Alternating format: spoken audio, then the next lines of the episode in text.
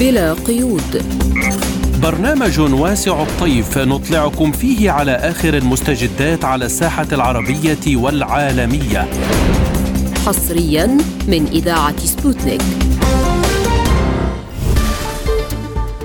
أهلا بكم مستمعينا الكرام في حلقة جديدة من برنامج بلا قيود. على مدار الساعة سنكون معكم. أنا محمد جمعة. وأنا عماد الطفيلي ونبدأ الحلقة بأبرز العناوين. تواصل عمليات الإنقاذ في سوريا وتركيا وسط ارتفاع عدد الضحايا. السلطات الألمانية تسمح لشركات الدفاع الألمانية بتزويد أوكرانيا ب 187 دبابة ليوبارد واحد. لقاء قطري بحريني لتطبيع العلاقات. لازلتم تستمعون إلى برنامج بلا قيود. تتواصل عمليات الإنقاذ في سوريا وتركيا وسط ارتفاع عدد الضحايا ومخاوف من هزات ارتدادية للزلزال المدمر الذي ضرب عدة مناطق في البلدين. حيث أعلنت وزارة الصحة السورية ارتفاع عدد ضحايا الزلزال إلى أكثر من 1250 وفاة و2054 إصابة وذلك في حصيلة غير نهائية. تفاصيل ما يحدث من عمليات إنقاذ في مدينة حماه مع مراسل سبوتنيك هناك. منذ ما يقارب 24 ساعة انتهت فرق الإطفاء والدفاع المدني والفرق الفنية المختصة بإزالة الأنقاض من انتشال العالقين تحت الأنقاض في مدينة حماة وتحديدا في حي الأربعين بعد الزلزال الأخير الذي ضرب المنطقة وأدى إلى سقوط بناء طابقي مؤلف من سبعة طوابق. الحصيلة النهائية لهذه الكارثة التي حلت بمدينة حماة هي 47 ضحية وأكثر من 75 مصابا السلطات المحلية والجهات الحكومية حاليا تقوم بتأمين العوائل التي غادرت منازلها خوفا من من الهزات الارتدادية في مراكز الإيواء وتأمين المعدات اللوجستية والغذائية والطبية لها. بالانتقال إلى الحديث عن محافظة اللاذقية وتحديدا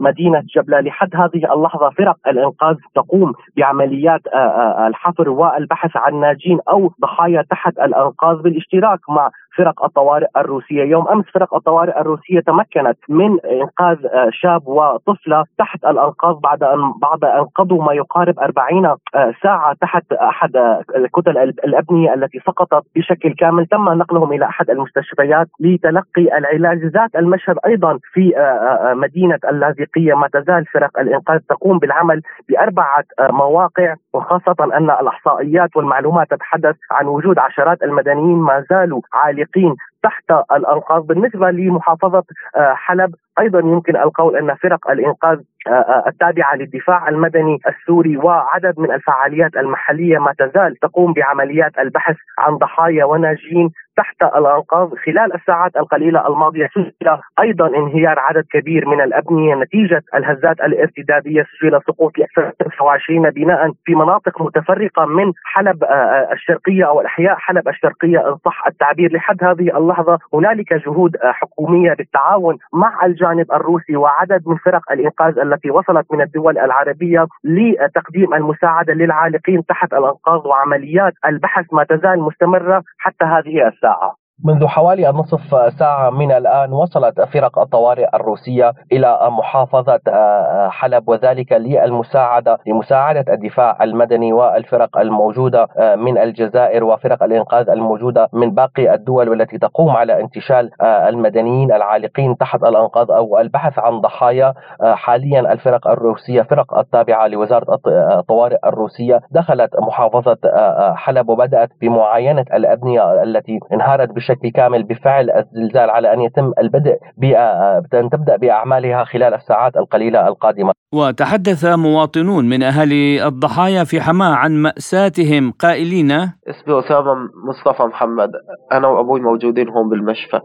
بس إنه ما حدا بيعرف فينا ابدا وبقية العيلة مفقودة. بس في عمامي بحلب واخوي بطرطوس إذا شافوا إذا شافوني بس بده يجوا لعندي. على المشفى الوطني على قسم العظمية. كنا كنا بالبناية. نايمين. فقنا على أول هزة. نزلوا أو بد... نزلوا أمي وأختي وأخوي. نزلوا على الدرج راقدين. أنا وأبوي راقدين وقع أبوي. رجعت لشيله لأبوي وقعت البناية فينا. نحن كنا بالطابق الأخير وأهلي نزلوا صاروا تحت. وقت وقعنا وقعت علينا الشمسية الفوق سقف البناية. إيه إجوا الشباب خلصوني وراحوا لأني قالوا في هزة تاني بعد ما خلصوني خلصت أنا الوالدي وبعدين نزلنا على الشارع. بالشارع مرقت سيارة ابن حلال سعفنا اسم مصطفى محمد. والله اللي صار كنا نايمين بالصالون لأنه صار هزات قلنا الصالون مدعم أفضل. المهم فقنا عندي زوجة مثل ما روالك ابني وبنتي صبية نزلوا وابني عمره 15 سنة يضحكون. أنا قبل عندي احتشاء دماغي ف وقعت لما وقعت ابني ما رضي يتركني. فالشمسية الفوق الطابق الرابع نزلت علينا. الحمد لله رب العالمين. الضغط كله صار على ساقي وشكركم كثير و بدي أناشد أخوتي بس بلكي بحلب. أبو سطيف الحقني أنا بالمشفى الوطني. إيه، أنا أنا بنتي وابنها ابن عشر سنين عمره ركضوا فاتوا تحت طاولة الصفرة وأنا فتت وراهم. وهبت كتير البناية. بعدين وقعت وقعت البناية كلها فوقنا. نحن الطابق الثاني. أربع صوابع نزلت فوقنا. شي أربع ساعات بعدين إجوا. صاروا يشيلوا. وشالوني أنا أول شي ما بعرف بنتي وابنها قالوا لي هلا شالوا ابنها ما بعرف إيه أنا جوزي راح جنبي. نزل فات معنا نزل. كل شي فوق. مات فورا الساعة أربعة وربع تقريبا. حسينا شيء. هزة البناية صارت نزلنا مقفول الباب تاع البناية. لما زتيت من فوق من الطابق الأول. زتيت على شوي بنتين واثنيناتهم تقريبا شعروا يعني. والله أخوة إخواتي وجيراننا وكلهم اللي سعفوني على المشفى أما تفاصيل ما يحدث في مدينة حلب نقلها لنا مراسل سبوتنيك هناك قائلا. في اليوم الثالث للكارثة كارثة الزلزال المدمر تحاول فرق الإنقاذ بمتابعة آه، عملها الإنساني والإغاثي من خلال انتشال الجثث أو البحث عن ناجين وإن تضاءلت فرص الوصول إلى ناجين. هذا بالنسبة للأبنية التي هدمت بالزلزال. هناك ملف آخر تم الآن بعد انجلاء آه، غبار الزلزال. هناك الأبنية المتصدعة. وهناك عدد كبير جدا من الأبنية التي تصدعت خاصة في المناطق التي التي تتوظف في شرق حلب. هي أبنية آه، بالأساس آه، غير متينة نالت منها الحرب. آه، فلذلك هناك تصدعات في هذه المباني. إلى الآن يتفاوض الناس إلى لجان السلام العامة من أجل إعطاء بياناتهم أو بيانات عن عن المباني والمباني التي يمكن أو التي ستكون طائلة للسقوط. حقيقة هناك صباح اليوم وقع مبنى. هذا المبنى في حي المشارقة في حلب وعلى الفور توجهت فرق الإنقاذ والدفاع المدني والإصفاء من أجل آه، احتواء ووضع آه، قدر المستطاع إعطاء إسعاف ما يمكن إسعافه. فتم حسب مصدر حكومي انتشال سبعة أشخاص آه، ناجين وتم إسعافهم مباشرة إلى إلى المشافي لتلقي العلاج. واليوم يعني تحاول كافة الفرق الإغاثية حتى منها اليوم في هناك وفد روسي أيضا يتابع عمليات الإغاثة. هناك جزائر الجزائري هناك هبوط طائرة قادمة يقال أنها قادمة من من عدد من الدول الأجنبية منها ألمانيا هناك طائرة تونسية وجزائرية أيضا هبطت. أعلن اللواء أليغ إيغوروف نائب رئيس المركز الروسي لمصالحة الأطراف المتحاربة في سوريا أن الجيش الروسي قد أنقذ 42 شخصا كانوا عالقين تحت الأنقاض. وانتشل 57 جثمان لأشخاص لم يحالفهم الحظ بالنجاة. وحول جهود روسيا في إنقاذ من هم تحت الأنقاض في سوريا قال لسبوتنيك رئيس جمعية المصدرين والمستوردين في وزارة الصحة الروسية أموتنيخ دمتري ألكساندروفيتش واجهنا حدثا غير مسبوق. إن هناك أزمة إنسانية تأتي في أعقاب الكارثة التي ضربت الكثير من المحافظات السورية وألحقت بها اضرارا جسيمة. نلاحظ أن المجتمع الدولي يستجيب لهذه الأحداث بصورة تمييزية. مثلا تركيا تحظى بمساعدات إنسانية وإغاثية من سبعين دولة وهي عضو في حلف الناتو. لكن المحافظات السورية تركت تواجه مصيرها لوحدها. كان الوضع هناك صعبا خلال السنوات الأخيرة بما يشمل قضية اللاجئين التي من شأنها أن تزداد بعد حدوث أو وقوع هذه الكارثة. التي أدت إلى تدمير المنازل وسقوط آلاف الضحايا. ستتفاقم الأزمات الإنسانية لكن لابد من حلها بمشاركة كل دول العالم أجمع. في الوقت نفسه تخصص ألمانيا مليار يورو عبر مختلف الصناديق فهذه التدابير غير كافية إنها سياسة المعايير المزدوجة. نعلم جيدا أن عشرات المليارات يتم تخصيصها لأوكرانيا في حين تعد روسيا من بين الدول القليلة التي تمد يد المساعدة إلى سوريا إذ تقدم موسكو المساعدات الإغاثية عبر الممر الإنساني في قاعدة حميميم بما فيها الأدوية والمعدات الطبية. ندير حملة الطب بلا عقوبات التي تظهر أن النفاق والطموحات السياسية يجب إبقاؤها خلفنا. لازلتم تستمعون إلى برنامج بلا قيود.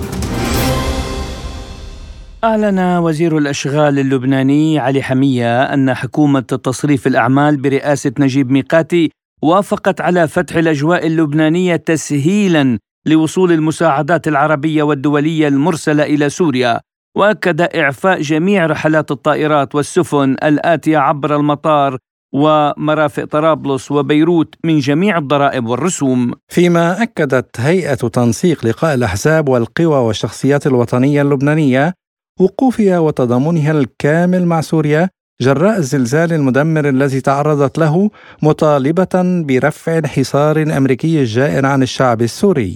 إليكم ما يقوله لبرنامجنا أمين الهيئة القيادية في حركة المرابطون العميد مصطفى حمدان في تعليقه على قرار الحكومة اللبنانية إرسال وفد رسمي إلى دمشق وتقديم المساعدة لسوريا. آه للأسف أنه كل دول العربية كانت سباقة بإرسال المساعدات الإنسانية لأهلنا في سوريا بدءا من آه، جمهورية مصر العربية إلى الجمهورية التونسية إلى العراق إلى إلى إلى السعودية إلى الإمارات اللي فتحت آه، آه، مستشفيات بتركيا وب وبسوريا العربية.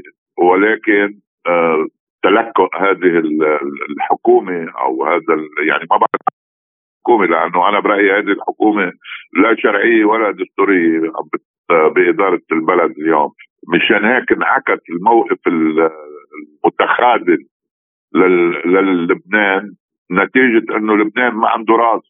يعني ما في جمهورية بلا رئيس جمهورية بلا راس. كان في تخبط بالموقف. حتى آه، يعني الضغط الشعبي أنا بعرف إنه القوى الوطنية والإسلامية سارعت بإرسال العديد من آه، شبابها للقيام بعمليات الأنقاذ. ومثل ما شفنا أنه الإعلان الأول كان بتوجيه مجموعات من الدفاع المدني والجيش اللبناني واطفائيه بيروت إلى إلى تركيا. رغم رغم أنه يعني هيدي حالة غير غير معاملة غير إنسانية قصه التمييز بين بين ضحية من ضحايا الزلزال سواء في في تركيا أو في سوريا. هذا لا انساني وعمل معيب أنه أنه نتخاذل أو يتخاذل هؤلاء المسؤولين في لبنان. ولكن آه بعدما أنا برأيي هلا مهما أعطوها من تفسيرات ولكن الموقف اللبناني آه اجى بعد أو آه اتخذوا المسؤولين في لبنان بعد ما أعطت بعد ما أعطت الولايات المتحدة الأمريكية اللي هي رأس الأبعد في عدم المعاملة الإنسانية على على أرض تركيا وأرض الواقع التركي والواقع السوري اعطت الضوء الاصفر يعني قالت نحن ما عندنا مانع تحرك المسؤولين في لبنان واليوم في وسط صالح على سوريا ولكن لا يمكن ابدا إلا آه، أن ندين هذا التخاذل من المسؤولين اللبنانيين في في نحن ما عم نطلب منهم آه، موقف سياسي نحن عم نقول عدم تسييس هذه الفاجعة أو الكارثه على مستوى ليس الشرق الأوسط على مستوى العالم آه، عدم تسييسها ولكن للأسف هذا هو الواقع اللبناني. ولكن الضغط الشعبي والضوء الأصفر الأمريكي آه، مثل ما بيقول أعاد للمسؤولين اللبنانيين شيئا من التوازن وأرسلوا اليوم هذا الوفد وبطبيعة الحال كانت القوى الوطنية آه، أسرع بتلبيه نداء الواجب الإنساني والواجب الاخوي مع سوريا بإرسال شبابها للمساعدة في عملية الإنقاذ. وفيما يخص موقف الأحزاب الوطنية واللبنانية ودعوتها لدعم سوريا رسميا وشعبيا يقول العميد مصطفى حمدان. لا شك أنه آه، أهمية الاجتماع اللي صار في مقر المرابطون بالامس كان له صدى آه، على الصعيد السياسي وعلى الصعيد الإنساني ونحن يعني من خلال إذاعتك عم نعلن أنه هناك آه، مجموعات من الشباب الناصري اليوم تستعد القوى الناصريه تستعد للذهاب إلى سوريا آه، للمساهمة في الإنقاذ أيضا. وفي حملات تبرعات لصالح سوريا أيضا عم بتصير على كافة الأراضي اللبنانية من من المواطنين. وهذا برأيي أهمية الاجتماع اللي صار امبارح لكل الأحزاب القوى الوطنيه واللي مثل ما عم نقول كان في تجاوب شعبي وأكيد كان من من الضغط أيضا على المسؤولين اللبنانيين للمبادرة، هذا أقل الواجب اللي بنقدر نحن كقوى وطنية رد الجميل لسوريا العربية في في ظل هذه الظروف الكارثة الظروف الكارثة التي حدثت مع الإشادة وهون لابد أن نعلن كما اعلنا البارحة في الاجتماع الشكر كل الشكر إلى الاتحاد الروسي وإلى فخامة الرئيس بوتين اللي دائما آه، نحن معودين على يكون الصباط في دعم روسيا آه، في دعم سوريا ضد ضد الإرهاب وفي آه، إعطاء الأوامر المباشرة للقوات الروسية المتواجدة على أرض سوريا للقيام بواجبها الانساني تجاه أهل سوريا. وأكيد هذا موقف آه، لا نحن كقوة وطنية ننساه ولا أهل سوريا بطبيعة الحال رح ينسوا هذا الموقف السامي من الرئيس من فخامة الرئيس بوتين ومن الاتحاد الروسي. وبالنسبة للموقف الغربي الذي يغض النظر عن دعم سوريا في هذا الظرف العصيب الذي تمر به وأسباب هذا التقاعس يقول حمدان. يوما بعد يوم تثبت الأحداث سواء الحرب ضد الإرهاب أو هذه الكارثة أن المجتمع الغربي وزعيمته أو بزعامه الولايات المتحدة الأمريكية هم أصل الإرهاب سواء كان إرهاب إنساني أو إرهاب فكري أو إرهاب عسكري. اليوم آه، إجت فضيحة الفضائح ما جرى من قبل آه، هذا المجتمع الغربي برئاسة الولايات المتحدة الأمريكية تجاه العامل الإنساني في سوريا وهذا قمة التمييز العنصري. هناك تمييز عنصري اللي بيدعوا هن بشعارات إنهم عم بيحاربوه. عندما تميز بزلزال واحد بكارثه واحدة بأزمة إنسانية كبرى مثل اللي عم تحدث في آه، في في منطقة الشرق الأوسط والتحديد على الحدود التركية السورية نجد أن هناك تمييز بين إنسان وإنسان في اعطاء في اعطاء المساعده الإنسانية له سواء بالكساء أو الدواء أو العمليات الأنقاذ. يعني هيدا بيدلك هذا العقل الإجرامي للولايات المتحدة الأمريكية. ويوما بعد يوم عم تثبت هذه الأمور. بينما نرى يعني مثل ما يعني لابد من التمييز أو المقارنة بين هذا الدور السامي للاتحاد الروسي في كل التفاصيل التي تجري في سوريا وفي تركيا أو بين هذا الموقف الأمريكي اللي آه، نحن ما استغربناه. نحن ندرك أن كل مصائب هذا العالم سواء كانت السياسية أو التعاطي آه، بحقوق الإنسان أو غيره تحت شعارات وهمية اللي بتقوم فيها الولايات المتحدة الأمريكية هن هن اللي الأصل فيها. هذه الأحداث هذه الكارثة رغم نحن يعني نأسف لحدوثها ولكن تفضح هذه الولايات المتحدة الأمريكية وعقلها الإجرامي وممارساتها الإرهابية في التمييز بين ضحية وضحية. ومن إدلب إليكم ما يقوله مراسل سبوتنيك هناك. يمكن وصف الوضع بريف إدلب بالوضع الكارثي إن صح التعبير هنالك ما يقارب 300 بناء سقط بشكل كامل على قاطنيه ويوجد أكثر من 150 بناء آخر سقط بشكل جزئي. خلال خلال ال 48 ساعة الماضية أيضا سقطت عدد من الأبنية بفعل الهزات الارتدادية. هذه المناطق التي نتحدث عنها تقع بالقرب من الحدود السورية التركية. نتحدث عن قرى وبلدات حارم وأطمة ودانا وبعض التجمعات السكانية بالقرب من الحدود السورية التركية بريف إدلب بالإضافة إلى منطقة جنديرس وأعزاز بريف إدلب أيضا القريبة من الحدود التركية. هنالك فرق طبية وفرق إغاثة تقوم بعمليات انتشال المدنيين على سبيل المثال كفرق التابعة لما يسمى بالخوذ البيضاء بالإضافة للمعلومات التي حصلنا عليها عن دخول فرق إغاثة وطوارئ تابعة لقطر عن طريق معبر باب الهوى والذي يقع تحت سيطرة مسلحي النصرة بالإضافة للمعلومات التي تقول أن هنالك فرق تابعة للكيان الإسرائيلي. دخلت أيضا عن طريق الأراضي التركية عن طريق معبر باب الهوى باتجاه هذه المناطق. يوجد معدات هندسية يستخدمونها تستخدمها فرق الطوارئ في تلك المناطق لانتشال العالقين تحت الأنقاض. لحد هذه اللحظة المعلومات آه، تؤكد وجود ما يقارب 1180 1180 ضحية بالإضافة لما يقارب 3650 إصابة بعدة مناطق بأرياف إدلب وحلب التي تقع بطبيعة الحال تحت سيطرة المجموعات المسلحة. اليوم في هذه المناطق آه، الأهالي يعانون من نقص المواد الغذائية والإغاثية خلال السنوات القليلة الماضية وبحسب مصادرنا التي تمكنا من التواصل معها دخول المساعدات الغذائية تحديدا عن طريق معبر باب الهوى والذي يقع تحت سيطرة النصرة. هذا الأمر أدى إلى عدم وصول هذه المواد الغذائية إلى مستحقيها وخاصة آه، اللاجئون على الحدود السورية التركية والقاطنون في المخيمات. اليوم العديد من هذه المواد الإغاثية والطبية التي كانت تقدم من المنظمات الدولية يقوم مسلحو النصرة بسرقتها وبيعها في أسواق محافظة إدلب أو إعادة تصديرها إلى تركيا والاستفادة من العائدات المالية آه، في تمويل أعمال النصرة في مناطق آه، سيطرتها. بمعنى آخر جميع المواد الغذائية والطبية واللوجستية لا تصل إلى مستحقيها في مناطق سيطرة المجموعات المسلحة وذلك لتحكم النصرة في هذه المواد وكيفية توزيعها ويقومون بوضع قوائم اسمية وهمية لسرقة هذه المواد وإعادة بيعها في الأسواق أو تصديرها إلى الدول آه، المجاورة. اليوم المطالبات من قبل هذه الأهالي وصول المساعدات الغذائية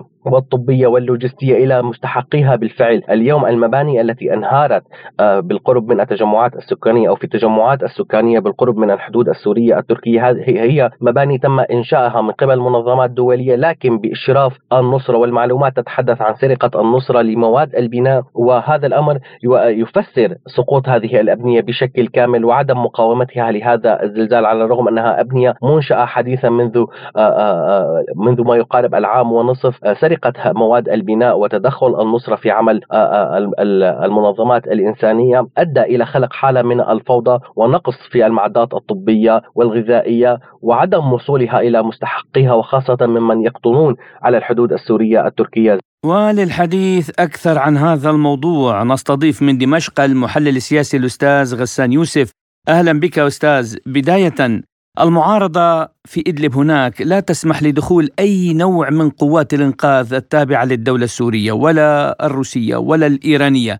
على ماذا تعول هذه المعارضة المسلحة هناك؟ هذه المنطقة بشكل عام هي منطقة سورية الدولة السورية يعني منذ اليوم الأول قالت بأنها جاهزة لإرسال المساعدات وإدخالها آه، وتقديم المساعدة لكل مواطن سوري سواء كان في المناطق التي تسيطر عليها الدولة آه، أو آه، يعني كانت تحت سيطرة المجموعات المسلحة تعرف بأن تركيا اليوم مشغولة بمواطنيها وتركت يعني السوريين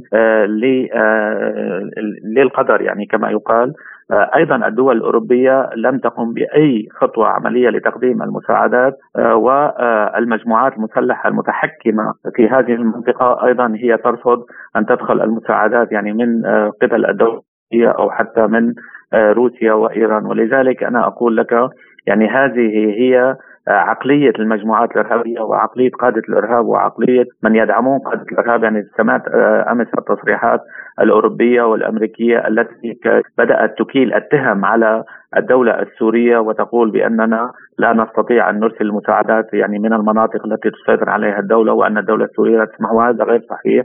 يعني أمس وزير الخارجية الدكتور فيصل مقداد قال بأن الدولة السورية جاهزة لتقديم المساعدات ولإرسال المساعدات آه، ولكن يعني يجب أن تكون هذه المجموعات المسلحه مهيئة لأن تستقبل هذه المساعدات وأن يكون طرف ثالث. إذا كانوا لا يقبلون إيران أو روسيا واليوم يعني تركيا تخلت عنهم من الذي سيقوم مثلا ب آه، يعني هذا أن يكون وسيطا مثلا ما بين الدولة السورية وهذه المجموعات، أنا أقول لك يعني غدا سيكون هناك إرسال مساعدات إلى هذه المناطق. ولو أن الطرق جاهزة آه، من يعني من الجانب التركي لكانت يعني أول الذين أرسلوا المساعدات إسرائيل والولايات المتحدة وغيرها آه، بحجة أنهم يدعمون آه، يعني هذه المنطقة ولكن أنا أقول لك بأنهم حتى في هذه اللحظة قد يستغلون ويرسلون يعني أسلحة وغير ذلك. النية غير صادقة وغير صافية لا من قبل الولايات المتحدة ولا من قبل الاتحاد الأوروبي ولا من قبل منظمات الأمم المتحدة.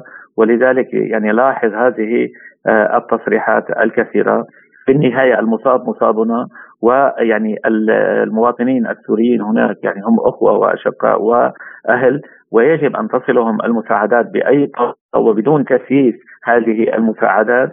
وكما قلت لك لا أحد يستطيع أن يلوم الحكومة السورية لأن الحكومة السورية أعلنت منذ اليوم الأول أنها معنية بكل شبر من اراضي وأمس يعني أكد ذلك وزير الخارجية الدكتور فيصل مقداد أستاذ غسان يعني المعارضة لا تقبل أي خدمات لا من سوريا ولا من قوات الانقاذ الروس ولا غيرهم والغرب الذي يدعم المناطق التي يعتبرها المسلحون مناطق محررة لم يرسل بعد أي مساعدة للسكان، ما العمل في هذه الظروف برأيك؟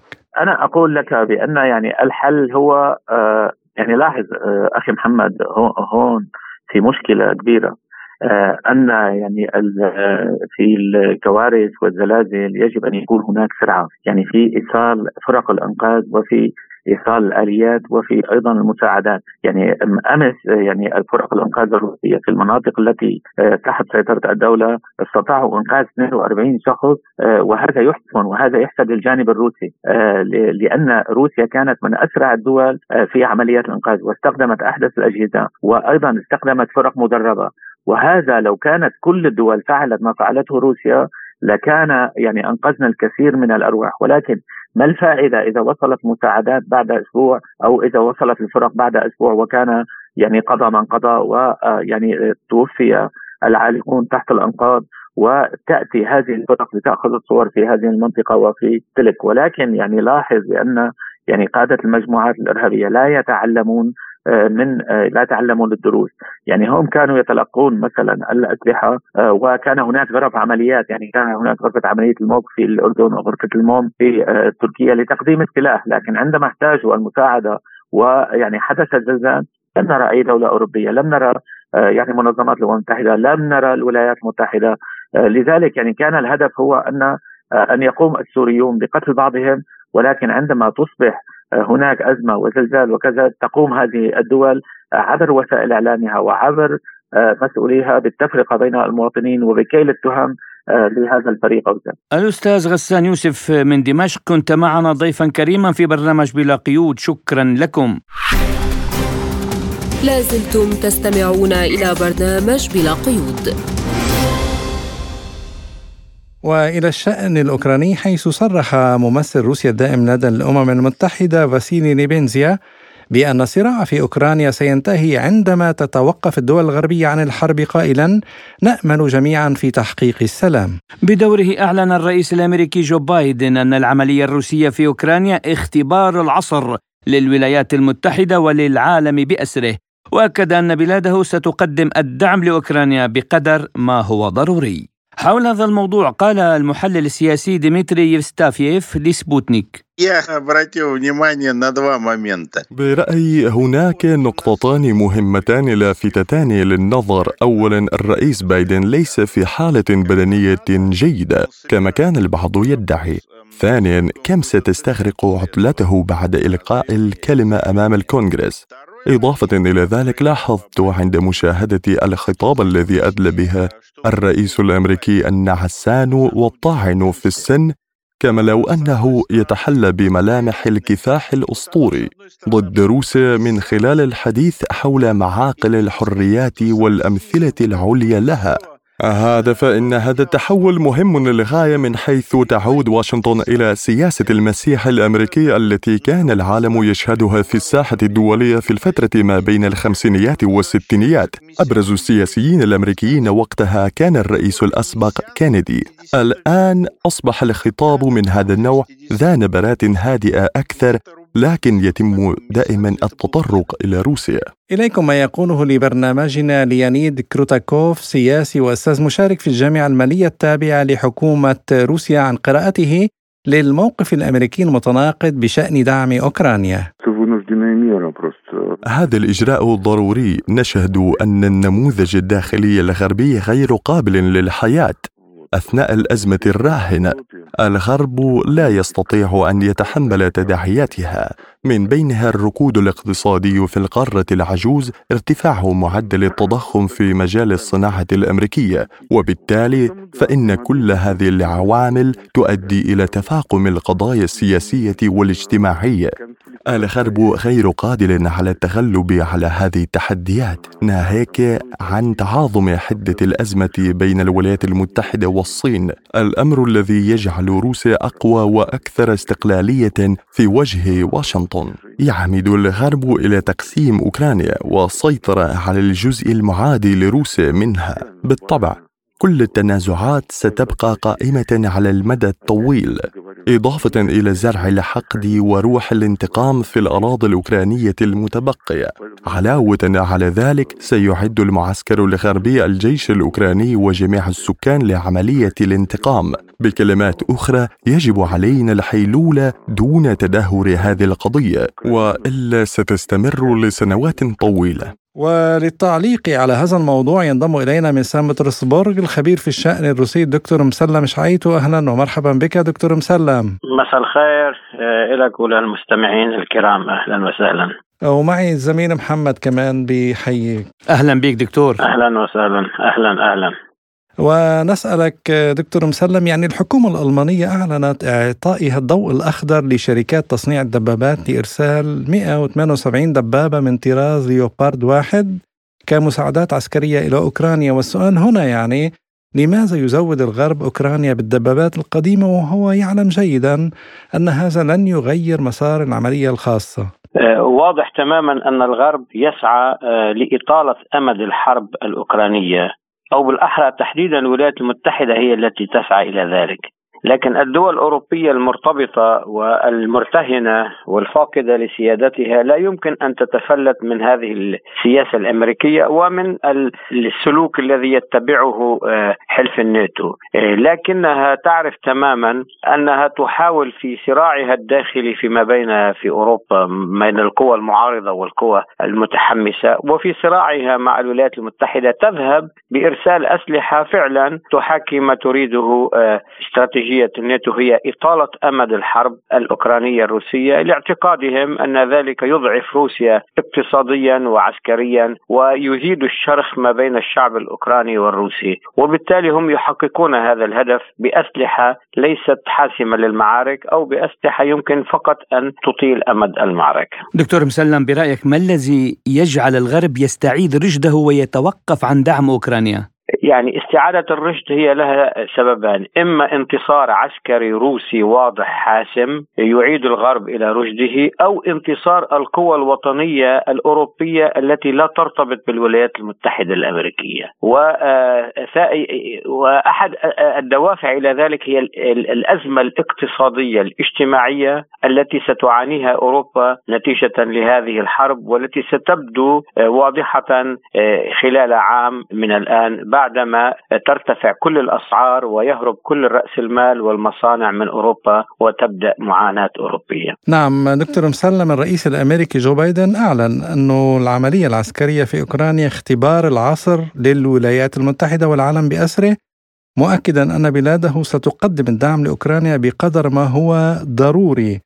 يعني برأيك هل يمكن الحديث عن ضعف الإدارة الأمريكية الحالية وعدم كفاءتها في حل المشاكل الدولية والإقليمية لأنها مستمرة في الدعم بشكل آه، علني وغير متوقف. بالنسبة لتقييم آه، الولايات المتحدة تستطيع أو لا تستطيع إدارة الأزمات في العالم هنا آه، يعني آراء مختلفة. هي الغالب عليها أن فعلا قيادة بايدن استطاعت توحيد الناتو والسيطرة التامة على أوروبا وشل حركتها السياسية وسيادتها وبالتالي أصبحت تقود هذه القارة مع دول أخرى كاليابان وأستراليا ودول محيطة بالصين مثل الفلبين وكوريا الجنوبية وتايوان. انطلاقا من ذلك نستطيع أن نقول أن الإدارة الأمريكية حققت إنجازا مهما بأنها دفعت هذه الدول إلى خوض معارك تريدها الانجلو ساكسونيه أي تريدها الولايات المتحدة تحديدا. وأيضا هناك ضعف للاقتصاد الأوروبي على حساب الاقتصاد الأمريكي أي أن أمريكا ستكون هي المنافس الأساسي وهي سيطرت على رأس المال الأوروبي ومصانعه. انطلاقا من كل ذلك نعتقد أن الولايات المتحدة نجحت في هذه المعركة بإضعاف أوروبا وبتحالفات واسعة ضد روسيا وبحرب طويلة الأمد تسعى إليها في أوكرانيا لإضعاف روسيا. نعم نعم دكتور يعني الآن الرئيس الأوكراني فلاديمير زيلينسكي يزور بريطانيا للقاء الرئيس الوزراء ريشي سوناك وإلقاء كلمة هناك في البرلمان. يعني كسؤال تقليدي نسأله دائما هل ستؤدي هذه الحرب الأوكرانية إلى أزمة عالمية؟ حكما ستؤدي إلى أزمة عالمية لأنها لن تتوقف عند حدود أوكرانيا، ما يحدث في آسيا من محاولة تطويق الصين كما نلاحظ من جهة كوريا الجنوبية، تايوان، اليابان، الفلبين التي بنت مجموعة من القواعد واتفقت مع الحكومة هناك، كلها محاصرة الصين بالإضافة إلى ما تقوم به في أوكرانيا، زيارة زيلينسكي ليست زيارة شكلية تمثيلية مع أن هذه طابعها لكنها خطيرة بحيث انها سيتم الاتفاق على إعداد الطيارين الأوكران، إعداد الطيارين الأوكران هذا يعني أن هناك قرار أتخذ بإرسال الطائرات إلى أوكرانيا. وبالتالي واضح تماما أن الانجلوساكسونيه تسعى إلى أن تمتد الحرب لتتضرر أوروبا أكثر مما تتضرر روسيا، وبالتالي الضرر سيلحق بالجميع. وهم يسعون عبر حلفائهم المباشرين في دول البلطيق لاتفيا ولتفي وإستونيا وبولونيا برسائلهم المتعددة. يعني إستونيا تهدد بإغلاق البحر على البواخر الروسية العسكرية والمدنية. متى كانت إستونيا في كل عدد سكانها الذي لا يتجاوز عدد الجيش الروسي تقوم بهذا بهذا التصاريح لولا لم يكن هناك تغطية واضحة من المملكة البريطانية. اذا إمكانية توسيع المعارك والحرب إمكانية واضحة تماما إذا لم تنتصر روسيا مباشرة بشكل حاسم في أوكرانيا. نعم دكتور مسلم انتقد الرئيس الأمريكي السابق دونالد ترامب الرئيس الحالي جو بايدن ووصفه بأنه أفسد رئيس في تاريخ الولايات المتحدة. طبعا اتهمه بالفشل في قيادة الولايات المتحدة ودفع العالم نحو حرب عالمية ثالثة هل تتفق مع هذا الاستنتاج؟ نعم آه هذه ضمن الصراعات الداخلية الأمريكية. ترامب فشل داخليا لكنه نجح على صعيد الناتو وهو يتوقع عفوا بايدن فشل داخليا نجح بتعبئة الناتو وأوروبا وهو يتوقع أن ينعكس هذا النجاح باستثمارات في الداخل الأمريكي. حتى الآن بوادره ما زالت غير واضحة تماما لكنه هذه مراهناته.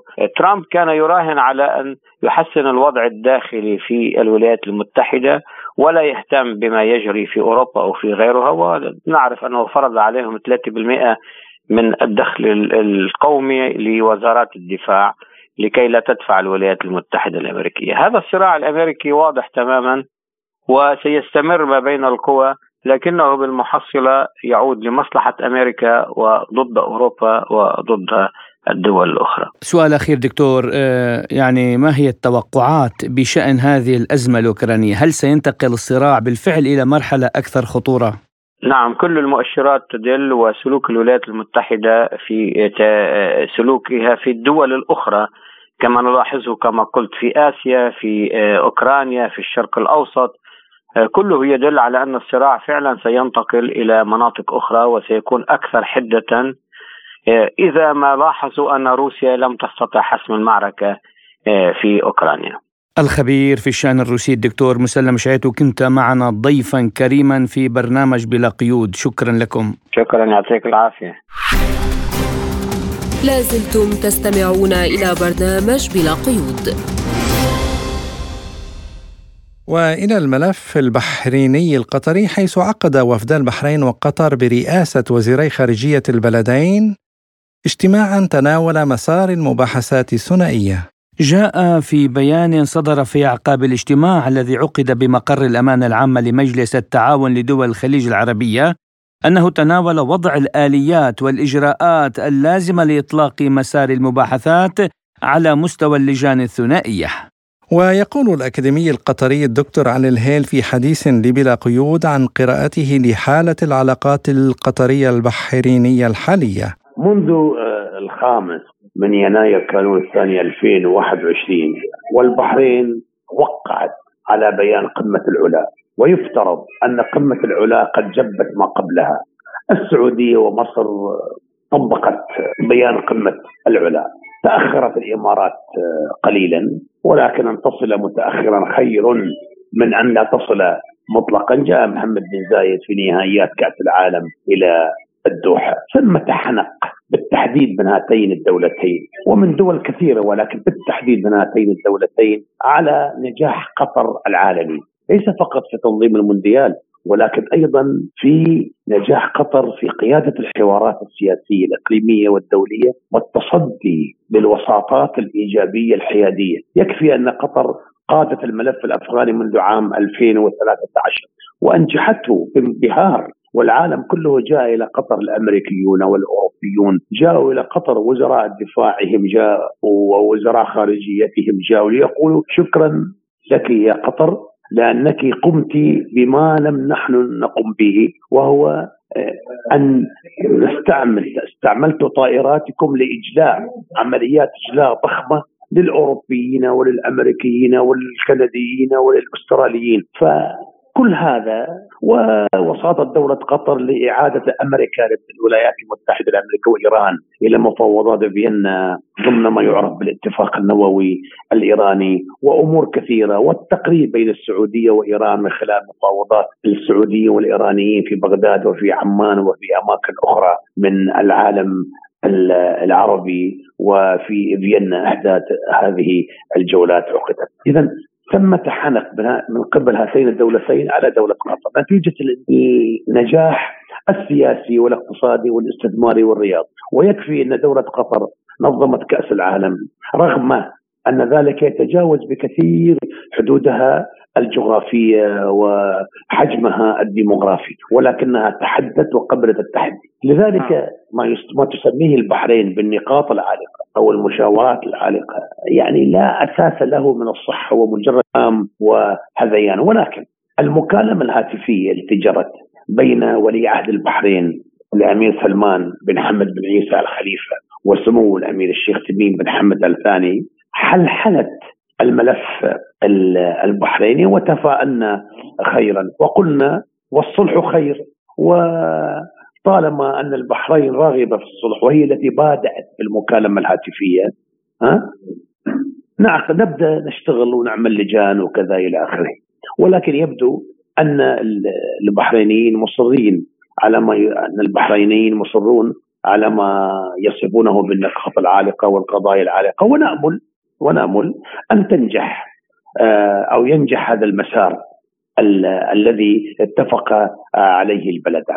وعن دور الوساطة السعودية بين البلدين وفيما إذا كان يمكن أن تؤدي إلى حل حالة الأزمة بين البلدين أضاف يقول المملكة العربية السعودية المملكة العربية السعودية كما نقول في الثقافة الشعبية الخليجية والعربية تمون على البحرين يعني المملكة العربية السعودية هي المنفذ البري الوحيد للبحرين على العالم من خلال جسر الملك فهد. هذا عامل مهم يمكن أن ينجح المسار القطري البحريني لا شك في ذلك. ولكن يجب أن نفهم كذلك أن السياسة نحن نتحدث سياسة الآن.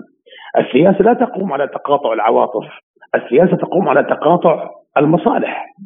والبحرين عندما آه، آه، اتصل ولي عهدها بسمو الأمير الشيخ تميم محمد الثاني. وحلحل الملف وأذاب بعضا من الجليد الخليجي الشتائي وخاصة في جليد فيزيائي هذه الأيام في بعض المناطق الخليجية ها. آه يعني أكيد استشعرت البحرين أنها منذ الخامس من يناير كانون الثاني 2021 وهي معزولة عن دولة قطر. يعني مثلا لم تكن لها لم يكن لها أي نصيب في كأس العالم. يعني السعودية كان لها نصيب الإمارات كان لها نصيب عمان كان لها نصيب الكويت كان لها نصيب ولكن البحرين أحست بالعزلة الجيوسياسية في الخليج العربي لأنها كانت مصرة على ما يسمى بالنقاط العالقة. وتعالوا يا قطر ارسلوا لنا وفدا من عندكم لكي نناقش معه هنا في المنامة النقاط العالقة. ليس هناك نقاط عالقة ولا والإعلام البحريني للأسف يسيء. إلى العلاقات السياسية بين البحرين ودولة قطر عندما بين الفينة والأخرى يستفز آه لا يستفز القطري ولا يستفز الحكومة القطرية ولكن ما يقوم به عبارة عن استفزازات تتعلق بمدينة الزبارة وأحقية البحرين التاريخية بمدينه الزبارة مع أن محكمة العدل الدولية يعني قبل أكثر من عشر سنوات 15 سنة بتت في هذا الموضوع وأعطوا آه حوار جزيرة حوار. ومع انها أقرب إلى قطر منها للبحرين جغرافيا. عرفت كيف؟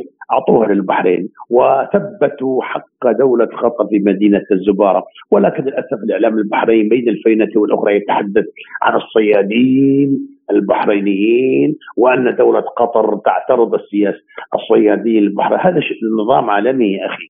وعن المزاج الشعبي بين البلدين القطري والبحريني يقول الهيل يعني المزاج الشعبي المزاج الشعبي القطري البحريني مزاج عال جدا لأن نحن نعرف أن البحرينيين السواد الأعظم من الشعب البحريني يحب قطر ويحب القطريين والقطريون كذلك يحبونهم ويحترمونهم ولكن هذا لا علاقة له بالحكومة البحرينية ومقايضاتها ولكن نحن نأمل نأمل نحن نأمل وخاصة أن اليوم إحنا للأسف الشديد في وقت زلازل ألمت بإخواننا وأشقائنا في تركيا وفي وفي سوريا وبدأ العالم كله يتكاتف أكثر من 70 دولة لمساعدة تركيا وسوريا. نأمل أن تصفى الأجواء وأن تبادئ البحرين كما بادأت بالمكالمة الهاتفية. أن تبادئ البحرين وأن لا تتحدث هذا الحديث المستهجن عن النقاط العالقة والقضايا العالقة لكي يبدأ الهارموني السياسي والاقتصادي والاجتماعي من جديد يدب في جسد الخليج العربي خاصة أن منظومة مجلس التعاون تعرضت لأكبر انتكاسه في تاريخها منذ عام 1981 عندما فرض الحصار البري والبحري والجوي على دولة قطر في الخامس من يونيو حزيران 2017 وكانت البحرين هي احدى دول الحصار الرباعي. لذلك نأمل نأمل أن يتوصل الجانبان إلى صيغة متوسط صيغة وسطية ينعم من خلالها الشعب. البحريني بالهدوء والاستقرار السياسي والاقتصادي وأن تكون ثمة استثمارات قطرية في البحرين وبحرينية في قطر من أجل الشعب البحريني. كان معنا الأكاديمي القطري الدكتور علي الهيل. لازلتم تستمعون إلى برنامج بلا قيود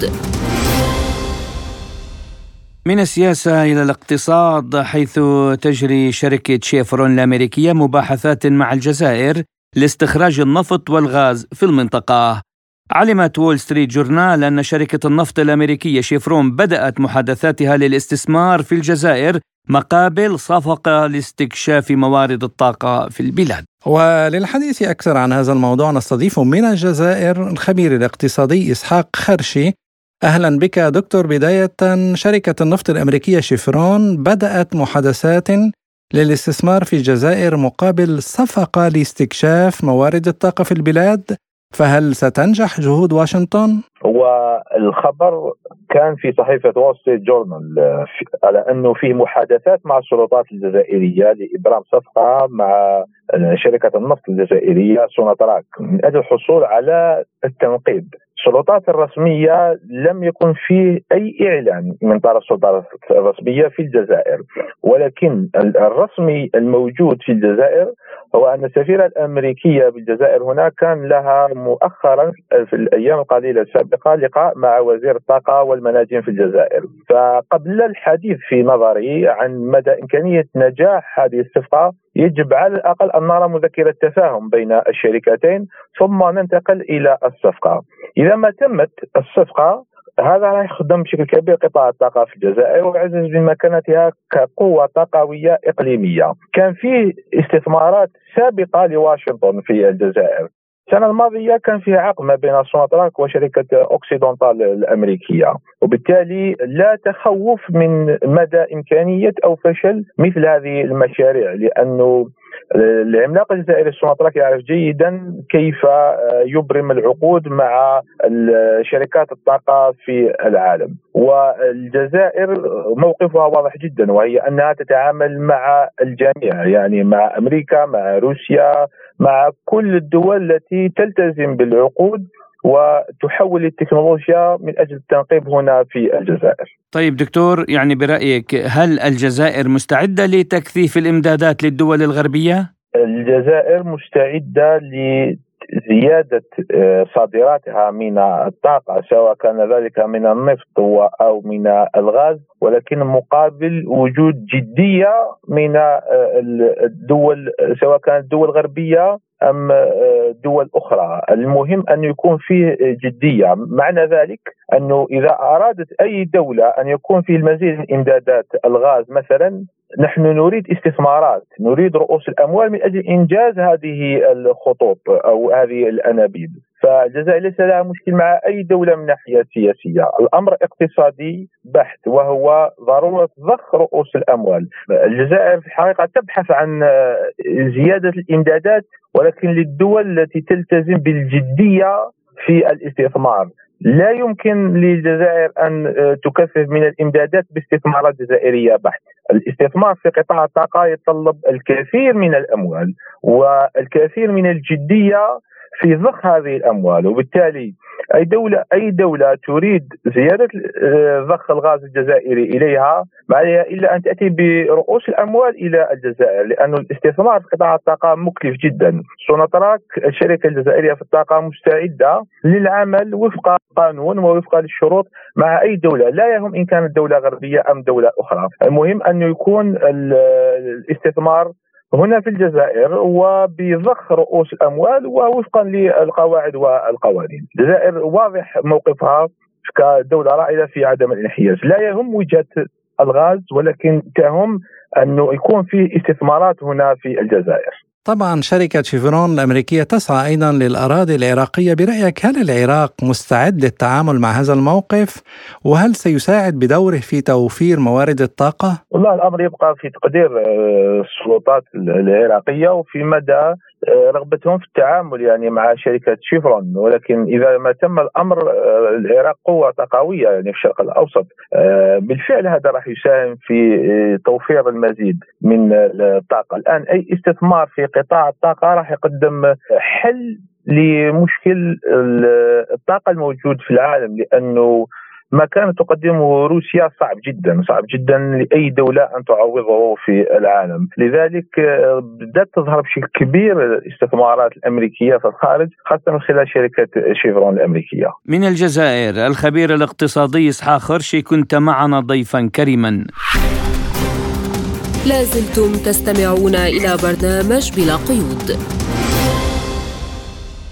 أعادت إسرائيل فتح السدود لتجميع مياه الأمطار باتجاه قطاع غزة حيث قالت مراكز حقوقية فلسطينية إنه تم فتح سدود مجاورة لمدينة دير البلح وسط قطاع غزة ما أدى إلى إغراق مساحات شاسعة من الأراضي الزراعية وغمر مناطق سكانية بكميات كبيرة من المياه. يقول الخبير في الشأن الإسرائيلي أكرم عطلة في حديث لبرنامجنا عن أسباب وأهداف التصرفات الإسرائيلية؟ يعني آه، هذه ليست أول مرة أن تفتح إسرائيل فيها السدود المجاورة لقطاع غزة. وقطاع غزة آه، منخفض أكثر من المناطق الإسرائيلية الشرقية، قطاع غزة يأتي إلى الغرب ويحاذي البحر وبالتالي هو الأقل انخفاضا في المنطقة. عندما تمتلئ السدود عن حاجتها اعتادت إسرائيل أن تفتحها. أنا أذكر ربما منذ أكثر من 12 عام حدثت أول مرة كانت مفاجأة وكانت كميات هائلة من المياه قضت على المزروعات. وبالتالي هذا يجب أن يوضع له حد، لكن إسرائيل تتصرف وفقا لمصلحتها وفقا لاحتياجاتها ولا تأخذ بعين الاعتبار المصالح الفلسطينية، غزة قطاع غزة بسيط ويعتمد على سلته الغذائية يعني حصار شديد ومعابر مشددة ويعتمد على سلته الغذائية من بعض المزروعات والتي تأتي للمصادفة إنه الخط الزراعي لقطاع غزة هو الخط الشرقي المحاذي للحدود الإسرائيلية، عندما تفتح إسرائيل السدود فإنها تمس بالسلة الغذائية المغذية لسكان قطاع غزة والذين يعتمدون بالأساس على هذا الموضوع. هذه هذا هذا جريمة كبيرة.